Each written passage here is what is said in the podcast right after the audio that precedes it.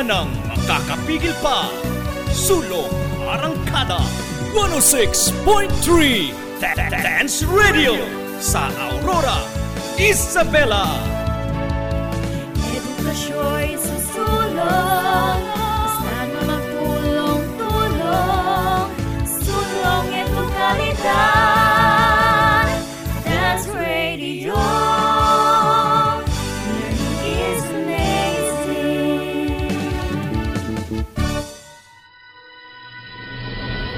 Mapanuri mapagnilay, at makabayan.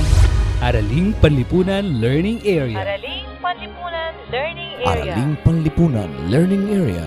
Ihahatid sa inyo ang mga aralin sa kasaysayan, economics, at mga kontemporaryong issue Dito lang yan sa 106.3 DWDR-FM Dance Radio. Ang silid aralan sa radyo.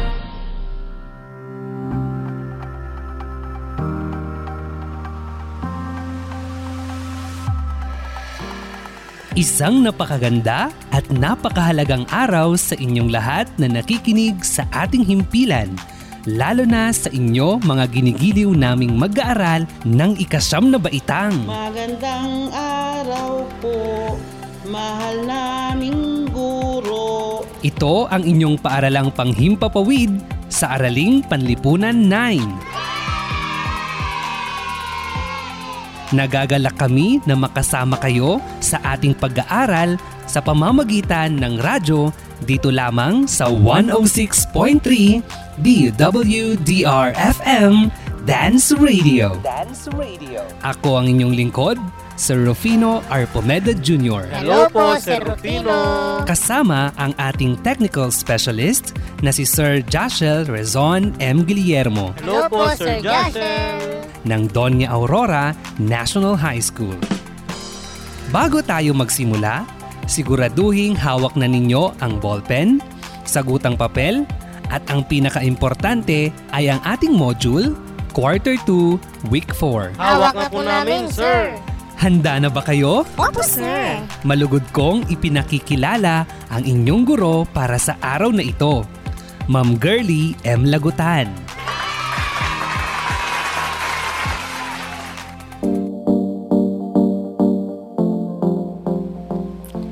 Isang mapagpala at mapayapang araw, mga minamahal naming mga mag-aaral ng Araling Panlipunan Grade 9. Magandang araw po, ma'am. Kumusta kayong lahat? Mabuti naman po. Dalangin naming nasa mabuti kayong kalagayan sa lahat ng oras.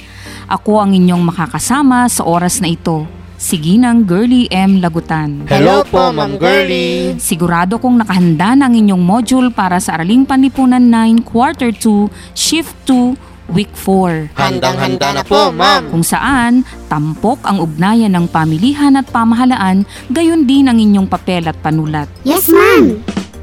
Ngayon ay umpisahan na natin ang ating bagong aralin, ang tungkol sa ugnayan ng pamilihan at pamahalaan.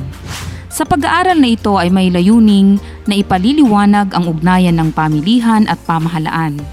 Sa araling ito ay matatalakay natin ang salitang price ceiling, price floor, suggested retail price or SRP, price freeze at price support.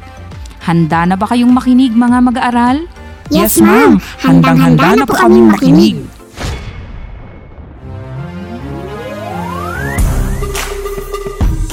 Nasubukan niyo na bang bumili ng isang kilong asukal sa presyong dalawang daang piso? Hindi pa, ma'am. Sobrang mahal naman po kung ganun ang presyo ng isang kilong asukal, ma'am. Tama! Bakit kaya hindi umaabot sa halagang dalawang daan kada kilo ang asukal sa ngayon? Ma'am, dahil po sa tinatawag na price ceiling o kilala rin sa katawagan bilang maximum price policy o ang pinakamataas na presyo na maaaring ipagbili ng isang producer ang kanyang produkto. Mahusay! Makikita dito na may ugnayan ang pamilihan sa pamahalaan dahil may mga produkto na nakabilang sa mga pangunahing pangangailangan gaya ng bigas, asukal, kape, harina, tinapay, itlog at maging ang mga instant noodles na minamarkahan ng pamahalaan na tinatawag na Suggested Retail Price o SRP. Bakit ito ipinatutupad ng pamahalaan? Ipinapatupad po ito upang manatiling abot kaya para sa mga mamamayan ang presyo ng nasabing produkto lalo na sa panahon ng krisis. Tama! Sa panahong nakararanas ng krisis na dala ng katatapos na kalamidad ng bansa, ang pamahalaan ay mahigpit na nagpapatupad ng price freeze o pagbabawal sa pagtaas ng presyo sa pamilihan. Ipinatutupad ito dahil maraming negosyante ang nananamantala ng labis na pagpapataw ng mataas na presyo ng kanilang mga produkto. Itinatakda ito kapag ang equilibrium price ay masyadong mataas sa pananaw ng mga consumer. Paano itinatakda ang price ceiling? Ma'am, itinatakda po ang price ceiling na mas mababa sa equilibrium price. Magaling! Labag sa anti-profiteering law ang labis na pagpapataw ng mataas na presyo.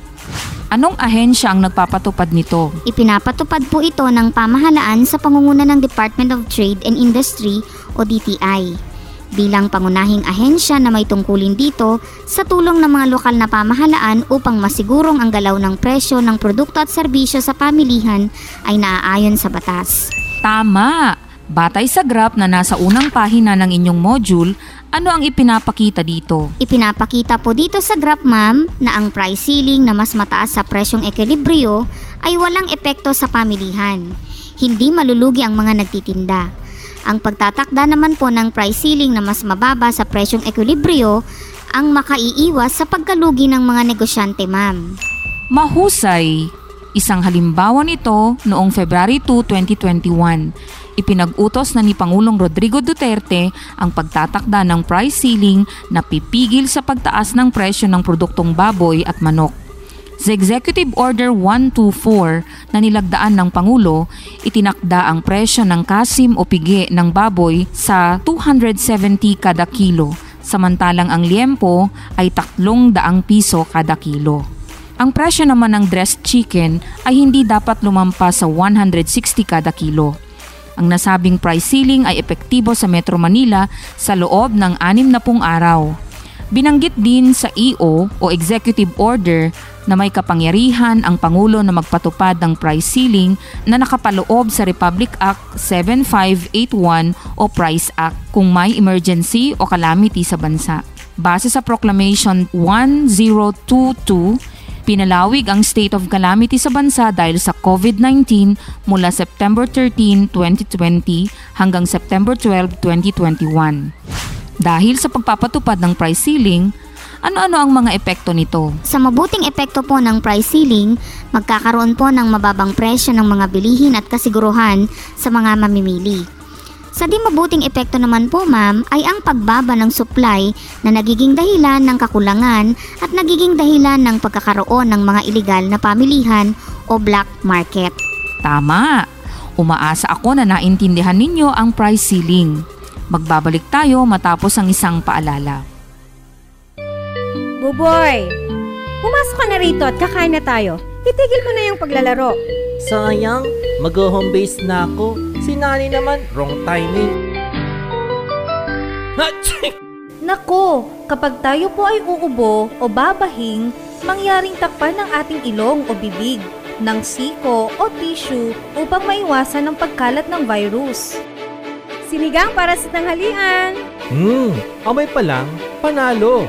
Wait! Ugaliin po natin ang puspusang paglilinis ng kamay gamit ang sapon, hand sanitizer at alcohol.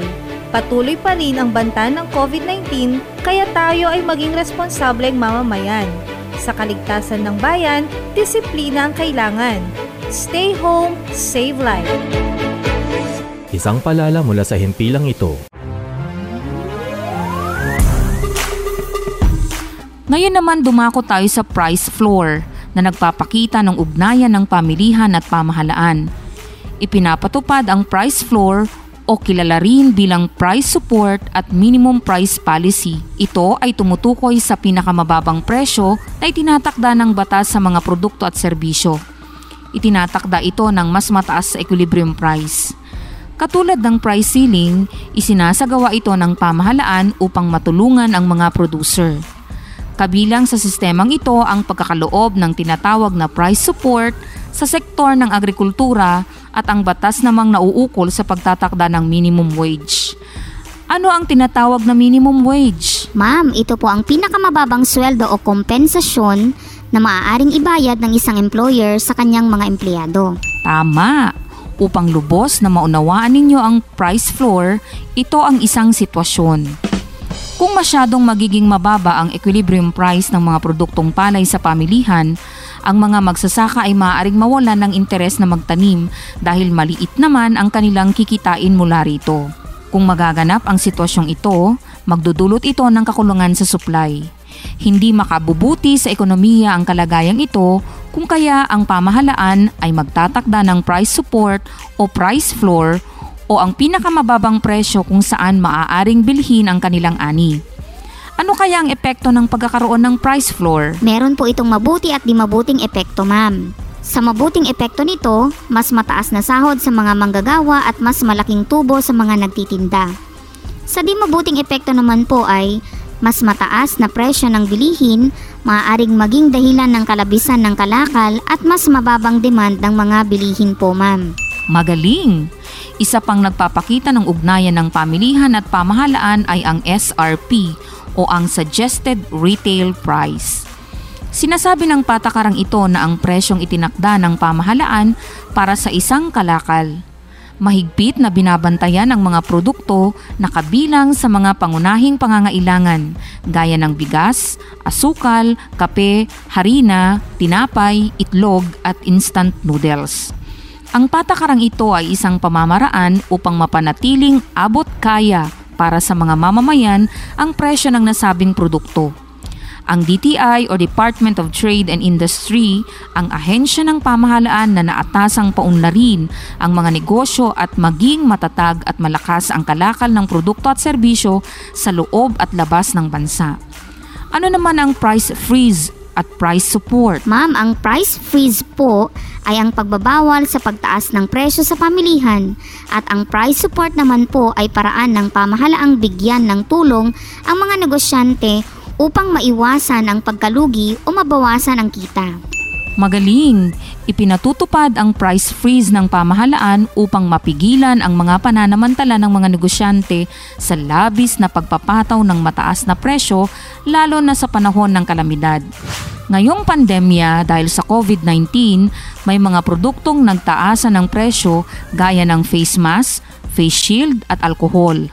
Ngunit maraming nahuli na negosyante dahil sa paglabag na ito. Napapaloob ito sa anti-profiteering law o ang labis na pagpataw ng mataas na presyo. Magbabalik ako pagkatapos ng isang paalala.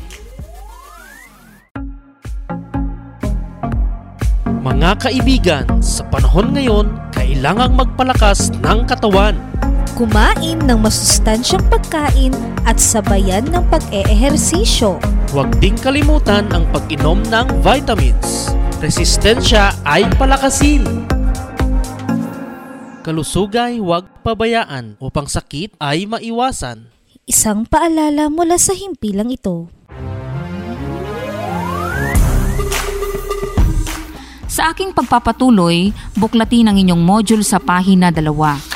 Paano inilalarawan ang price support na nagpapakita ng ugnayan ng pamilihan at pamahalaan? Ma'am, ang price support ay paraan ng pamahalaang bigyan ng tulong ang mga negosyante upang maiwasan ang pagkalugi o mabawasan ang kita. Tama! Kabilang dito ang mga subsidy, tax exemption o tax deduction, discount at bonus. Layunin nito na mapanatili ang mababang halaga ng produkto upang maiwasan ang pagtaas ng presyo ng bilihin. Naintindihan ba ninyo ang ating aralin? Opo, ma'am!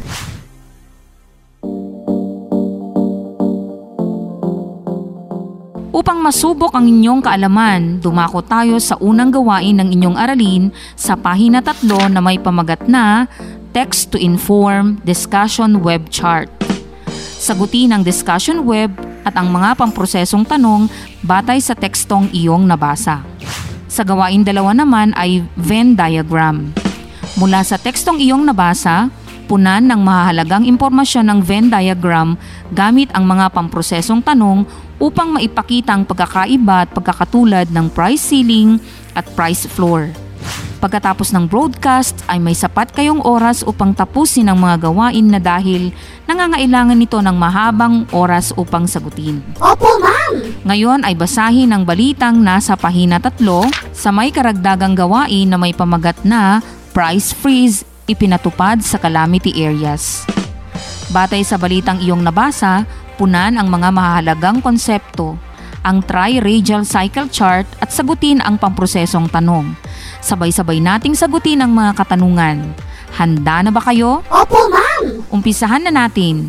Para sa unang tanong sa gawain tatlo, pahina apat, patungkol saan ang balita? Ang balita po ay nakatuon sa ipinag-uutos ng DTI na price freeze sa mga apektado ng kalamidad.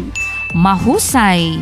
Ano naman ang pangunahing dahilan kung bakit ipinatutupad ang price freeze? Ipinatutupad po ito upang mapangalagaan ang kapakanan ng mga mamimili lalo na sa panahon ng mga kalamidad, ma'am. Tama! Sa pangatlong tanong, makatwiran ba ang isinasaad ng balita? Bakit? Opo, ma'am. Sapagkat ang ipinag-uutos ng DTI ay nararapat lamang lalo na sa panahon ng sakuna na kung saan mas lalong kailangan ng mga mamimili ang tulong at hindi pananamantala ng mga mapandinlang na negosyante. Magaling! Para sa pang-apat na katanungan, ano-ano ang mga pahayag mula sa balita na siyang nagpapakita ng kapangyarihan ng pamahalaan? Ma'am, una po ay ang agarang pagpapatupad ng DTI ng 60-day price freeze.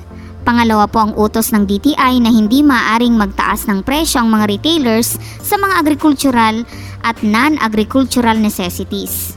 Mahusay! At para sa panghuling katanungan, bilang isang consumer, paano nakatulong sa iyo ang balita? Ma'am, bilang isang consumer, nakatulong sa akin ang balita sa pamamagitan ng hindi pagpapanik at nakatulong sa akin na maging kampante sapagkat hindi magtataasan ng presyo ng mga pangunahing bilihin sa gitna ng sakuna at bagyo. Tama! Inaasahan kong lubos ninyong naintindihan ang ating aralin. Magbabalik tayo pagkatapos ng isang paalala. Naku, malapit na ang pasahan ng outputs. Ah, retrieval time na naman.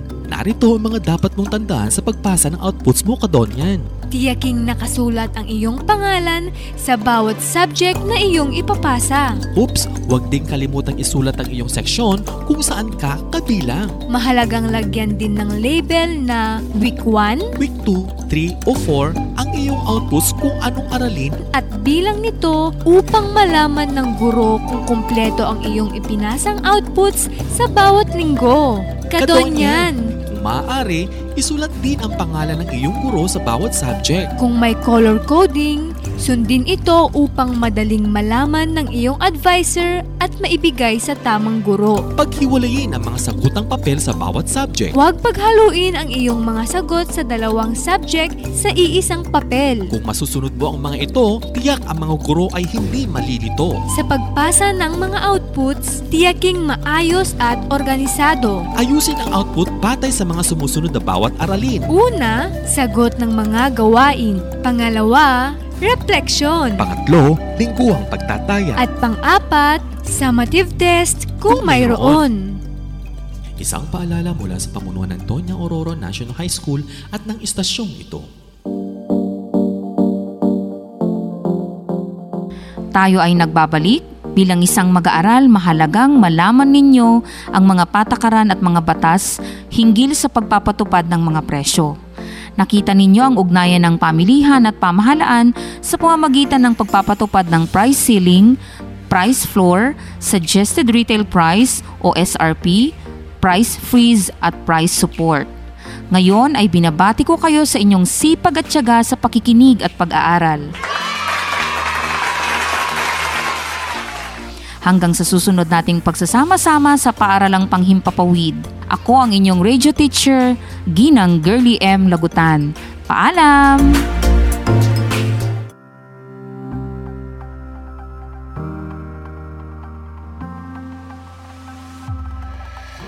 Ayan!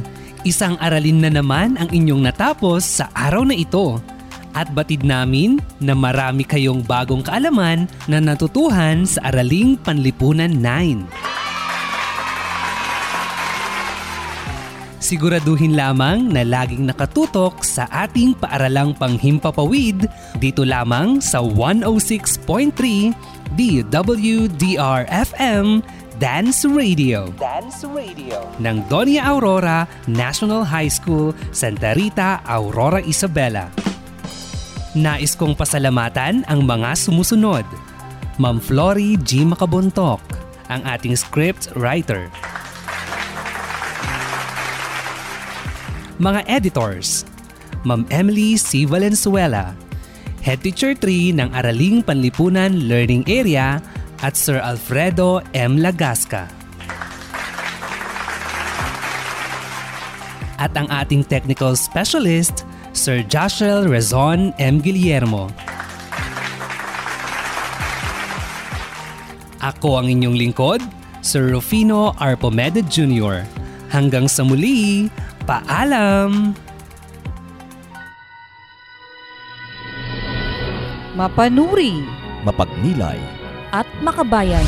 Araling Panlipunan Learning Area. Araling Panlipunan Learning Araling Panlipunan Learning Area.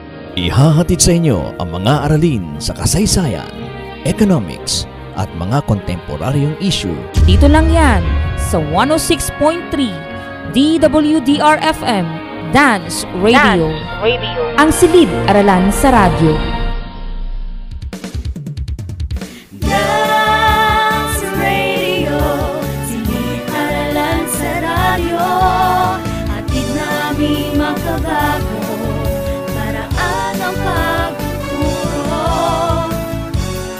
Wala nang makakapigil pa. Sulong Arangkada 106.3 Dance Radio sa Aurora, Isabela. Edukasyo'y